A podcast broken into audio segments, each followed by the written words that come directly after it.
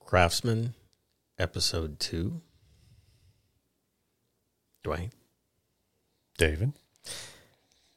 So we just watched um, the second episode of The Craftsman uh, with Eric Hollenbeck. Yes. Um, still one of my favorite people on the planet. Undoubtedly. And in this episode, he was, ah, well, they, they told some of his life story, and then they also showed a couple of the projects that he's working on, Yeah. and uh, really showed some things about his character and sort of his philosophy Yeah. in woodworking, Yeah. um, which I know you've been a woodworker for many, many years. Yes. And I'm just interested how did this resonate with you? I could I could feel it. Mhm. Like when he when he was talking, I could I could feel it. He talked about the the wood having having a life Yeah. and uh you know, kind of you're a you're a steward of it um once it leaves the tree. The tree was perfect. And and I think he even said we're never gonna reach that perfection again. I thought that was interesting. Yeah. I- And um, it it shows the way his mind works because he said the tree was perfect. yeah. We'll never achieve that. right. Which a lot of times when you hear a craftsman uh, talk, they sort of imply, well, I got this raw material and fortunately I made something nice out of it. and he's completely, you know, the other way around. Yeah. Um, and in this episode, he's standing there in that redwood forest, and he's picking up these. Um, are- are they needles? Are they leaves? I don't know what what you would classify that on on a redwood, but but he showed that there's basically three different levels yeah. on that tree. three ecosystems Yeah. that are present because they're so tall. Mm-hmm. He said it is it is physically impossible for them to pump water out of the ground to the top of the tree. Yeah. So th- so the ones on the bottom, um, they focus on photosynthesis. I believe so. And then in the middle, it was more about catching. Uh, f- well, there was some photosynthesis, and then some just Yeah. the fog.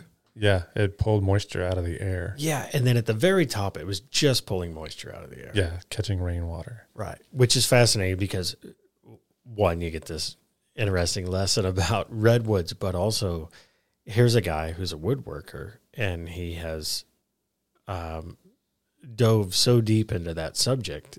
He cares about that. Yeah. like he's he's studied the whole you know how these trees work um and he made the point that someone had asked him um how can you care about these trees so much and still build things out of trees yeah, still cut them down right to make things. and i thought he made a good point which is you know everything on this earth is alive because something died Yeah. Yeah, he's a he's a deep thinker. he is you know that that's that takes some some some kind of time and thought to realize that yeah all of us are here because you know our our food had to die whether Mhm. it was animal based or plant based Exactly. something had to die yeah in order to give us nutrient Yeah, and uh, but but he almost has um, I don't know. I, I would think of uh, the Native American approach to whenever they would kill an animal. There was a lot of reverence towards that animal, yeah a- and and almost a prayer for that animal, and and this right giving thanks. yeah respect for the spirit of of the animal Right, and it seems like he has that same thing uh, when it comes to woodworking and these redwoods. yeah all this reverence for them. yeah You know. yeah well that that carried throughout throughout this episode too Mm-hmm. They Mm. brought uh, doors from a church yeah. designed by It, it was the first female architect on the West Coast yeah. uh, that worked on the Hearst Castle. I Yes. cannot think of her I name wanna- right now. I may butcher it, but I thought it was Julia Moran, Mar- Mariah. Uh, uh, something. Yeah, we'll we'll put a link in Yeah, the we'll have description to, the we'll have actual figure show. that out. Yeah. But uh, yeah, she designed these doors that were. He said regular doors are are Inch and three quarter. heavy doors are inch and three quarter, Yeah. and these were two and three sixteenths. I think Yeah. just massively thick. Right. But when you looked at them head on, the the styles around the, the outside, kind of the frame of the door, Uh-huh. were very were very thin Uh-huh. compared to to modern day doors. Uh-huh. Uh, kind of s- not spindly, but just thin line. And uh, these these doors had a big sheet of glass in them, Yeah. and they were so thick that I I don't even know what they would weigh. They've got to be a couple hundred pounds. I would think so. Yeah, because it- just looking at the hinges, I know a little bit about hinges, Yeah. and those were some big brass hinges, Yeah. um, like with an offset. Uh huh. And I thought it was interesting. You know, part of the reason they were able to make that door look so light uh, is because they made them so thick. Right. You, you have to have a certain amount of real estate, yeah. um, framework wise, Yeah. to be able to support that glass and all these other things. And so the way she achieved that was to to give this very light and open look f- from head on, Yeah. but it was concealed by how much there was in depth, and that's why the doors were so thick. Yeah, it was it it was a genius move on her part. Yeah, uh, for the absolutely. time. And it, I just thought it was fascinating the the effort that he went to to take these doors apart and preserve the hardware Yeah, both the hinges and the I guess today we'd call it a cane bolt or you know it was concealed in the door to lock one side right. into the fixed position. And he made reference, which I had no idea, that he went to Japan to rebuild to help rebuild a pavilion or a, a pagoda. Um, Was it rebuild or did he construct it and go over there to erect it? maybe he did. Yeah, I I, I I- heard that part, but then I was lost in his description afterwards. yeah Whenever he described over there, they have a schedule that every 10 years, the way they maintain things is they replace only the things that need to be replaced hmm so that the spirit of that building stays yeah intact. yeah. I think he was referring to the temples, Yes. temples that he had Yeah. he had looked at.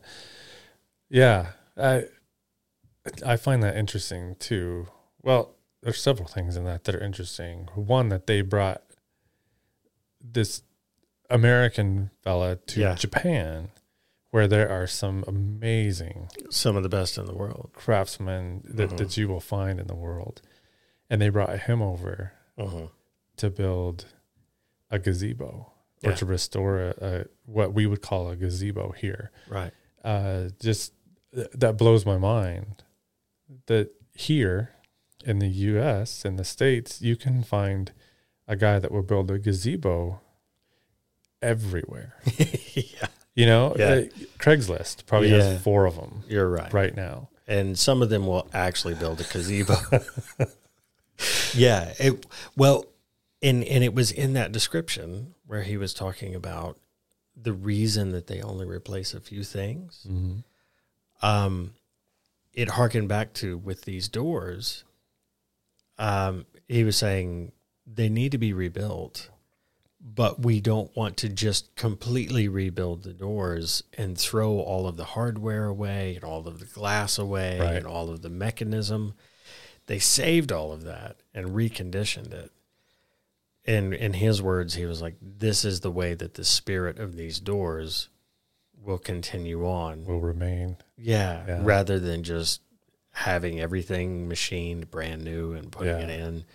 Um, he still adhered to that idea that he first saw yeah in Japan, which I thought was interesting too, because that's part of his journey is going through life and picking these things up. yeah Um, he obviously takes those and says, you know what, that that makes sense. This is restoration. yeah This is you know yeah um, And I believe this building and this architect um, were on the historic register. Uh, and so that's part of the reason everything had to be done perfectly. They even had to, I think the wood that they used on the doors was sourced from an old water tower. Yeah, from the frame, I believe, Yeah. under under the water tower. It's the only piece that they could find that was big that enough thick. and yeah. that thick to make those pieces out of. Yeah, because typically, I guess they just don't mill uh, redwood in that thickness. Right. Yeah. So it was reclaimed. They had to basically plane off the the silver wood, the Yeah. weathered wood, Right. off the edges to get down to the the heartwood, down to the good wood in Mhm. the middle of it. It, yeah. The the whole thing was, and, and he was also running another project in the background, which was guttering for a house. Not just any guttering, but wooden Yeah. guttering because the the historical society or the whatever was governing the restoration of these Victorian houses said we cannot have metal guttering on this Yeah. house. We won't allow it. Exactly. So we had to recreate. They sent him a it looked like a six inch piece of a of an Mhm. old gutter Mhm. that he um, made the knives for and his shaper and and ran ran that profile on yeah. this new piece. And and they showed how the um, the knives, as they went around a radius, they left a small edge. Yeah, it scored a scored Yeah. a line in it. And uh, he was completely not flustered by it. He said, It's not a problem. And he pulls out a true hand plane yeah. and just playing that off and just made it look perfect 'Cause- because he actually knows how to do that. He, he- you know what I mean? Versus someone that just runs a machine and goes, I don't know. Yeah. You know, Yeah. he always They- has an answer. Yeah. Others would sand it off or Right. file it off or try and hide it. Right. You know, somewhere else and and he knew That's a really good point. They, they would sand it off nowadays yeah. because it's just faster, it's easier, it's whatever. Yeah. but to actually take a a, a knife plane and shave that off. Um, he, he's just classy, He is. you know. He certainly is. Yeah, yeah. What was what was your reaction whenever he was talking about in, in one section of this?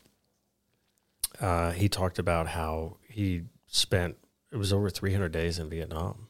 In the jungle. He said, Yeah. uh, and then he tells the story about whenever he came back. What what did that? What was your reaction to it? I I'm not gonna lie, it was emotional. Yeah, It was it was tough because he got choked up in the middle of He did. telling the story. mm-hmm. and I'm not going to ruin it by by reciting what what he said, but it was basically the the redwoods were in his mind when he was over there. Even in the Mhm. middle of the jungle, he was- said, "I thought about my trees," yeah, he did use that. referring to the Yeah. to the redwoods. And and when he came back, he had a chance to go to go be with them again, and it just it was powerful. It was, and, Yeah. and you could tell he wasn't just reciting a story that he was No, really good at telling. no, You felt like he was um, uh, bearing his soul a little bit, you know, whenever he was telling that story. Because, like you said, he did. He got choked up. yeah, um yeah I, every y- when i watched that every fiber of my being i was just like uh you you Yeah. you could tell um that he was he was truly passionate about that and just it was it was like it, w- it had just happened yesterday yeah, the the way he tells that story. And I'm the same as you. I'm not gonna butcher it and try and tell that story because he nobody can do it better than he can. right, Um, but he was just uh, so sincere about it, and um, you know, obviously that was a, a part of his life that it probably could have gone a couple different ways. But he came back and he decided that he was going to um, pour himself into what he does right, you know, rather than than take a different path. Um, so yeah, he's just I don't know. It- it- highly recommend anyone if you have. And we were talking about this. Twenty four minutes Yeah. per episode. Yeah. That was the the weird thing is these episodes are only somewhere between 20 and 30 minutes. This one was Yeah. was spot on 24. But we got done and and both of us kind of looked at our watches like it surely this is wrong because you it kind of takes you out of of reality and it, and it puts you in a space of it well, I don't know about you, but Dave and I, it, it kind of removes us from from where we're where we're at and Yeah. transports us there. And you're in that that state of mind of Yeah. of him just telling stories and and doing what he does and it I don't know. You, you it's easy to lose track of time Yeah. and it's easy to get lost in it. So 24 minutes felt like hours, It, like an hour or two. it, it did feel longer, but Yeah. then you know, like I told you, I was like, "Ah, I would gladly just let it roll right into the next episode. yeah, it's hard to, Yeah. to stop. Yeah. Uh, But he, yeah. There, there's just uh, something about how, um, also the way it's shot because they show him getting in his van and going from one place to another, trying to Yeah. find this wood before they were able to source it from a water tower. Um, but he knew that it had to be perfect. He couldn't just use anything that was close. He had Yeah. to use the best material for Yeah. um, the project with the doors. You know, um, he's just. It seems like he does everything right. It does. Yeah. It does. He's he's super focused on on doing it correctly. Mm-hmm. But at the same time, it, it showed a, a scene of him in his office watching a, a train go around the room and he's just fascinated by it. Like like childlike. Yeah, like laughing and, and kind of giddy about it, different things about it. And it just, I don't know, to be to be that in tune with yourself that you can, especially at, gosh, what? How old do you think he is? Seventy Mid late seventies. late seventies. I think late seventies. Yeah. To be that dialed in on your craft that you know that you're still in tune enough to know all the all the steps, everything that needs to happen to make it come together just spot on and to still be able to stop and just appreciate something as simple as a a- as a, a train Mm-hmm. you know he had the track around the around the top section of his office that went around or someone's office and to find pleasure in that it's probably been there for 20 years Look like it. but to still stop and enjoy that Yeah. like that Yeah. respect that and I'm still fascinated by his au- like the the whole setup that he has there. Um, it's at least two or three buildings, yeah right?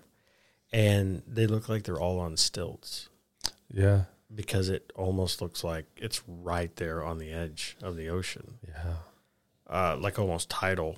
You know. almost yeah Um, and they're like they're not all pristine. absolutely not you can see you know the the metal roofing and and they had some shots where the rain was coming in and yeah he just could could not care less um he was just in his own world and doing his thing yeah and that main shop that he's always in is just amazing like it has did you see some of the trim work that was like spanning across oh one my gosh. area yes and all of the tools and the it just I know you and I have talked about it. That place must smell amazing it has to with all of the um, the sawdust and the machines and the Yeah. it just I can't imagine. Um, It you know would- he's it would take me a week just to walk through that Yeah. one building yeah because there's not only detail of examples he's done or projects that he's worked on or remnants or but the tooling that's just everywhere Yeah. and it's it's not at eye level It goes from the floor to the to ceiling. the rafters, yeah. and it's just packed full of of uh, of content and things to catch your eye and things to look at and things that you know. Rusty old tools fascinate me anyway, and Mhm. he's got not rusty, but but worn and, and used tools that are just stuff that you don't see every day Mm-hmm. you know certainly not at the at the big box stores that we frequent often they're not Yeah. none of that stuff is is there No. No. And uh, the I believe it's in a separate building he refers to as the blacksmith shop where he had his anvil and tongs and he was using a torch to heat that brass yeah hinge that he was rebuilding for the um, for the doors yeah and um, it, it was for me i've worked with brass before and whenever you heat brass there's this risk that you'll take it to a point where it actually just sorts to disintegrate and yeah it's no longer brass Right. because it'll separate into its its elements. Uh, and so you know he was he was working with this and trying to heat it just enough so that he could break it free. And um, he's obviously knowledgeable because he even pointed out he said you see that where it's starting to sweat. yeah You know if we had heated it much more, it would have come apart. And Yeah. so he's obviously got experience in how to work with these materials and, and Yeah. taking it you know, kind of right there to the edge. But it was important to him that he saved the hardware because it Yeah. had to go back on the door because that's, right you know, part of keeping that whole thing together. Um, yeah, it just in in that blacksmith shop, I would love to walk around in that because you know that if you had if you had a cup of coffee and two or three hours of his time, anything that you pointed at, he could tell you a story about. yeah probably the origin Yeah, and its journey Yeah. and where you know who used it wh- uh, he has so much detail about everything there was it was the machine that he used, um, the joiner. to cut the tenons Yes, or was it? Am I saying the wrong word for that? Was it? What's the name of that machine uh, that made the tenons? i think he called it a tenon machine Did he? and then Okay. there's the the mortise machine that cut the pockets That's right. Okay. So that machine that had the exposed knives on it with no shroud on it or anything. yeah i don't think osha frequency shot Uh, They should I don't believe just it. let that guy do his thing. Um, he made the comment, and I was waiting for it. He goes, "This is one of the oldest machines we have." yeah. And I was sort of like, and? And he never says how old it is. I did saw that too. But in the yeah. other episode, he's got something from like 1890. yeah, So I'm like, well, how old is that one? yeah, You know, but he's still He's- using it. oldest mechanical. Oh, machine. okay. That's right. Yeah. Uh, There's some pedal powered and Yeah. powered things that I believe are much older, but that was the oldest mechanical. I would still like to know Machine. how old that is. Yeah, so it it did run on electricity, It did. so it wasn't too too too old, Right. but still, But, uh, but yeah, you wouldn't, um, there, there are a few places you could get tangled up in that machine if you weren't uh, paying attention. Yeah. But uh, obviously, he knows what he's doing. I think one of the characters in this whole um, uh, series is the shop itself Yeah. for me. yeah, You know what I mean? yeah, And so it's like, I wish they just had um, a way that you could take a virtual tour of that shop yeah, and just look at all the things that it has and all the machines and uh, it's ju- I'm just completely fascinated by shops like that. What would you ask him if you had if you could eat lunch with him? If you could have a cup of coffee with him? What questions would you ask him? man, that's. I I'd have to think hard on that one. There, there's so many so many, Yeah. you know. I, d- I don't know if if I could if I could limit it to to just a few questions. Yeah. You know, I'd want to know I'd want to know about uh about his childhood if he had any interest in in the woodworking when he was younger or if that started when he was a logger. Mm-hmm. I'd want to know, um, you know, how much time he spent in the redwood forest as a kid.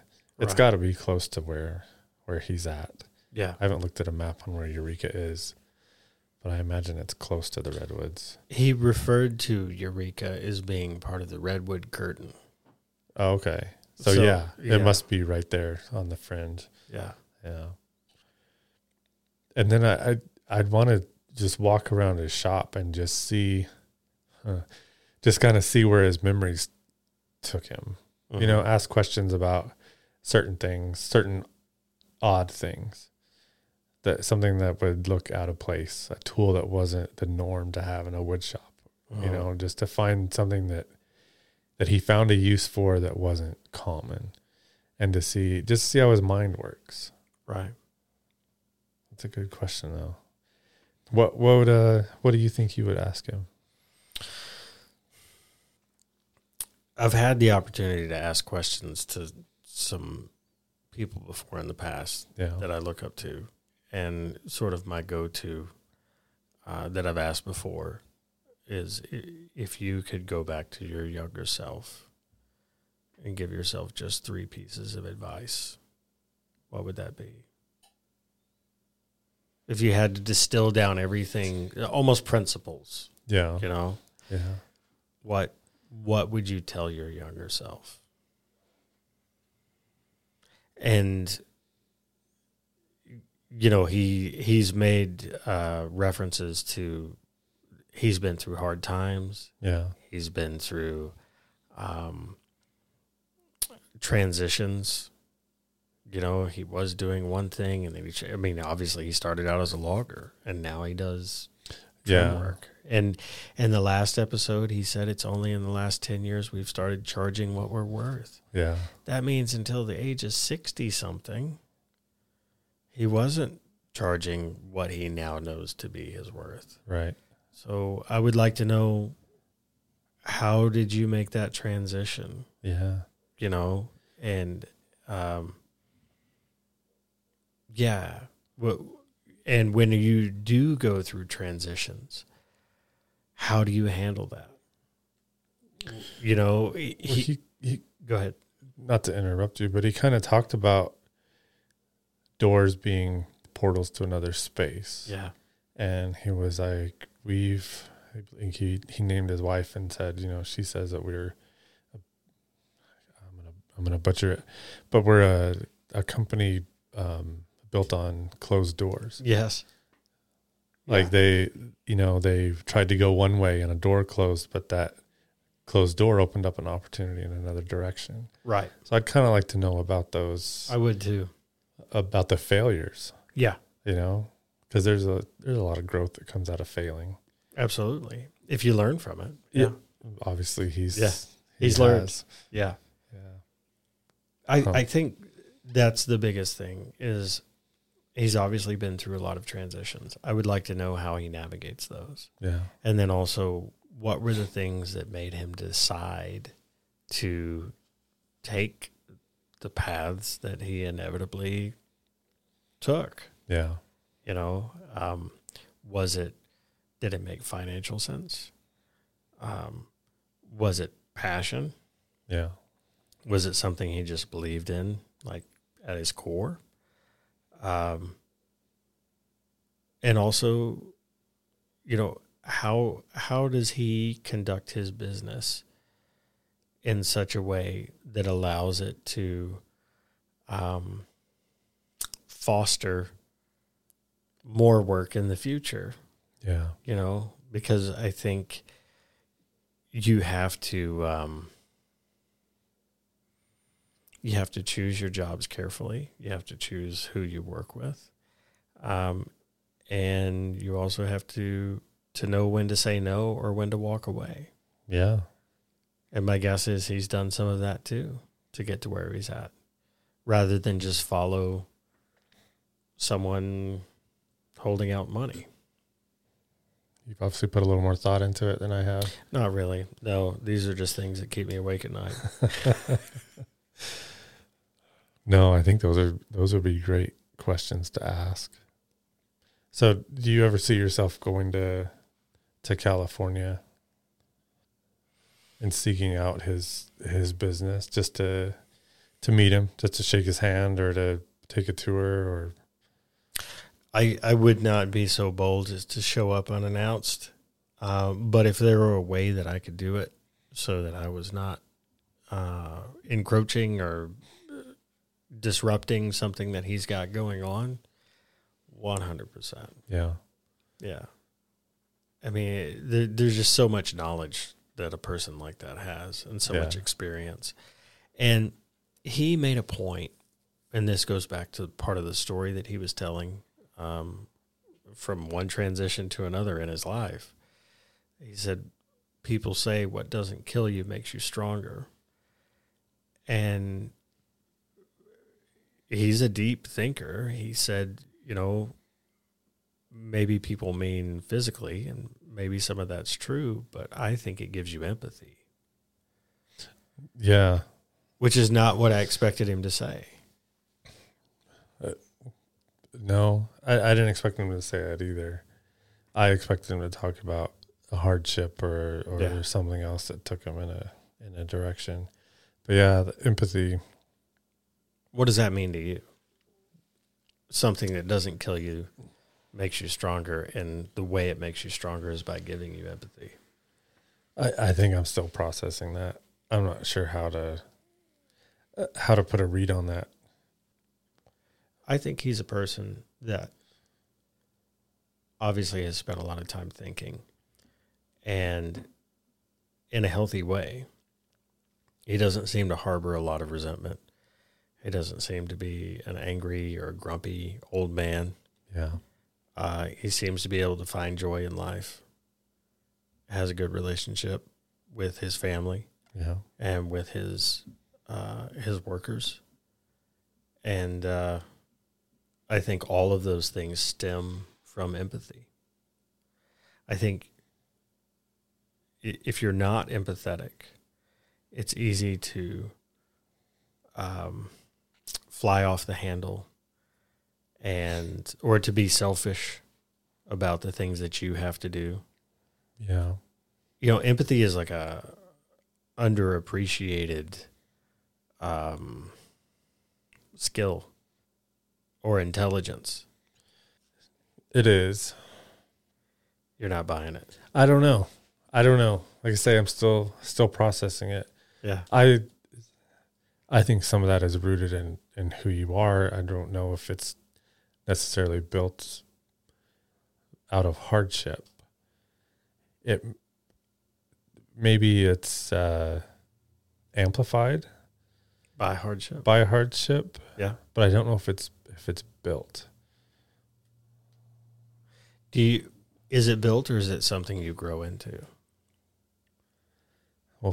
If it's something you grow into, then it's something that you have to begin with. so you think some people well i i would agree with you some people don't have empathy they're called sociopaths yeah yeah i don't know I, there's a lot of factors in there that besides the hardship yeah you know the the way you deal with with hardship can certainly enhance or uh, i mean hardship can tear some people apart certainly it it doesn't it doesn't build empathy at all yeah it just makes you bitter yeah so i i think that's that's why i'm having an issue with it right but but he's managed to not do that agreed agreed he's managed it i don't know if i want to say correctly but i say well Yeah. Well, that's one of the questions I would ask him.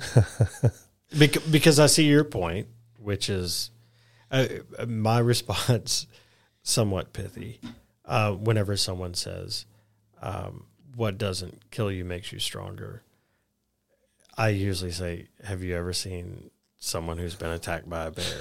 That Because they usually don't look stronger. as much as in tune as I was while he was talking, I heard those words in my head. Sorry about that. And I, I chuckled slightly. Yeah, because I, people say it all the time, and Yeah. I'm like, mm, you know. But but that's part of what took me about his answer because his answer went in a totally different direction, which is Dude. gives you empathy. I mean, he's obviously a thinker, Yeah.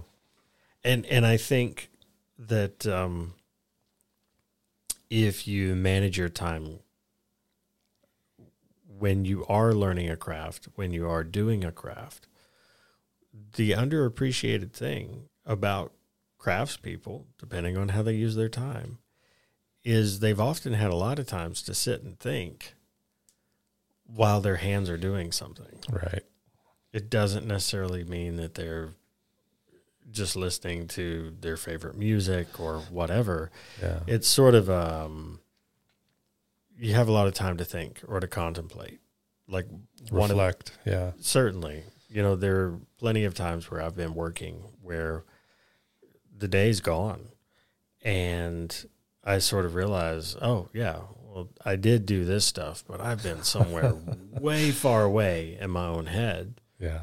um, working through uh, or trying to solve a problem or just sort of going down memory lane. Mm. And um, I don't know that that all, or I don't know that many other professions afford you that sort of headspace, um, where your your hands know what to do. You've done it a thousand times. Yeah. And so it's almost like a meditative state that you get in so that you can still perform the task, but there's a certain part of your brain that's able to just sort of go somewhere else Yeah. and live there. Yeah. I, I know e- exactly what you're talking about. It happens to me quite often. Yeah. Yeah. And it's it, it's almost a meditative state I think it is. because you nine times out of ten you can come to a, a conclusion or you can figure out a problem or you can figure out a direction or you know you feel like you've not only accomplished something physically but you almost feel like you've accomplished something mentally Uh-huh. as well Uh-huh. so there's a maybe a double dopamine hit that comes along with that They're pro- yeah, that's a good point. Because that's certainly what a lot of people that work with their hands, part of what they're chasing is that dopamine that you get from a job that's completed. yeah you like that feedback loop, Right. You know, um, and I I think that's really interesting, and that's part of the reason that the Venn diagram of craftsmen and then people that have these other behaviors that aren't necessarily good for them. yeah We were having a conversation earlier about um, I've had the opportunity to to work with a lot of different craftsmen. Some of them are absolutely brilliant, but they're not high functioning in every other part of their life yeah because they chase that dopamine all the time. You know what I mean? And uh, sometimes that takes them to a bad place. yeah And so, uh, you know, finding someone who is um, who's accomplished and has obviously made a lot of good life choices is is nice because that's you don't see that all the time. you, you don't Yeah, You don't. Yeah, the balanced individual yeah, is elusive. it is, it is. But that's why he's one of my favorite people ever. He is uh, he is entertaining and interesting, and I I appreciate the depth to him as well. Yeah. it, it- it's not a not a one trick pony. yeah, I mean, he spoke in front of Congress. He's been to Japan. Yeah. He's there's no. He's been a mentor Mm-hmm. for a lot of junior high, high school age yeah. students. Um, everybody in his town knows who he is. Yeah. People who have historic buildings, they seek him out, they call him. You know, he's obviously established himself and has a reputation for doing um, doing good work, but also doing right by people. Yeah. Yeah. Those are two separate things They are. as well. And they don't always overlap. They don't and that's where he's just he's exceptional. solid. Yeah. Well, I think, like I said, I will probably go watch another episode later because it's just twenty something minutes, and you're you're just for me, I'm transported like Yeah. I'm just sitting there. That's how well it's done. Uh, it's just um, it's just a really good show. Yeah. It's something you can watch with everyone. It is family friendly. Yeah. And there's two seasons, I believe there's at least two. at least two. I hope that there's three. Yeah. Um, and uh, I think there's actually a special that he did uh, not too long ago. Okay. Yeah. So um, he's obviously he's doing well off of this, and he should. He sh- absolutely should. Yeah. Um, but yeah, there there are many more episodes to come. Perfect. Is that where we leave it, Dwayne? I believe it is. Awesome. All right. Well, until next time. All right. All right. Thanks, sir. Thank you.